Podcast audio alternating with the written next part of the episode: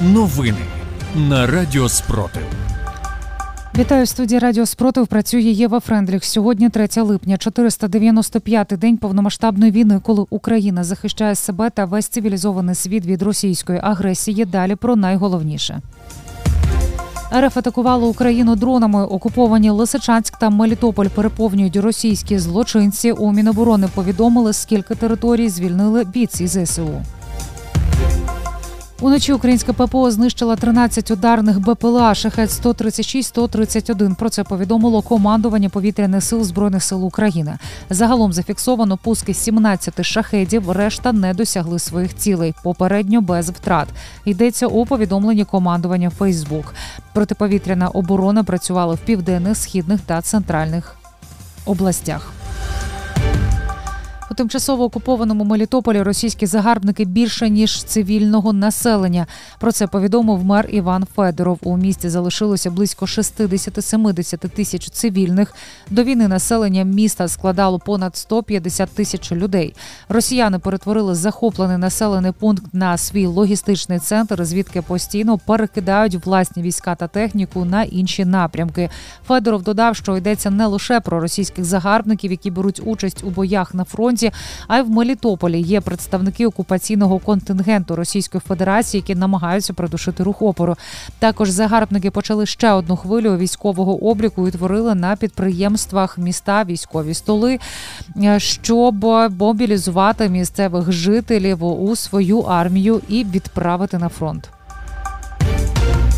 У тимчасово окупованому Лисичанську Луганської області російські загарбники використовують усі медичні установи в місті як військові шпиталі для лікування своїх солдатів. Про це розповів начальник Лисичанської міської військової адміністрації Валерій Шебіко. Мешканці міста наразі позбавлені доступу до медицини. За його словами, інтервенти відкрили у місті деякі аптеки, проте ціни там завищені, тому місцеві жителі не можуть придбати ліки.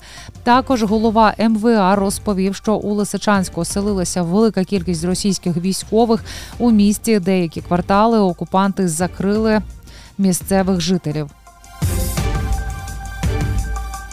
З Енергодара виїхала частина колаборантів працівників ЗС і персоналу Розатома. Про це повідомив мер міста Дмитро Орлов. За його словами, ще частина персоналу Росатома, завезена з російських атомних станцій в кількості до 100 фахівців, поїхала з міста наприкінці попереднього тижня. Зараз в місті перебуває близько 5-6 тисяч працівників ЗС, які фактично є заручниками російської армії, адже окупаційна влада не дозволяє їм залишати міс межі міста.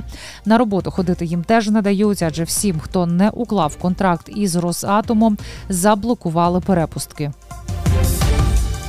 Сили оборони продовжують наступати на Бахмутському, Мелітопольському та Бердянському напрямках. За минулий тиждень ЗСУ звільнили 37 квадратних кілометрів.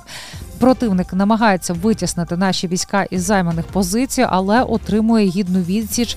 Зараз там тривають важкі бої. Про це повідомила заступниця міністра оборони Ганна Маляр.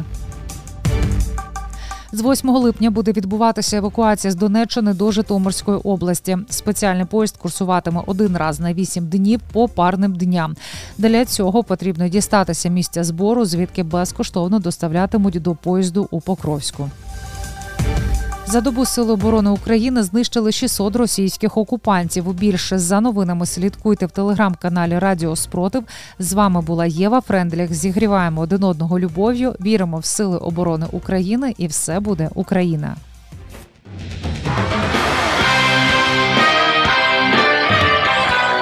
Радіо Спротив. Радіо визвольного руху.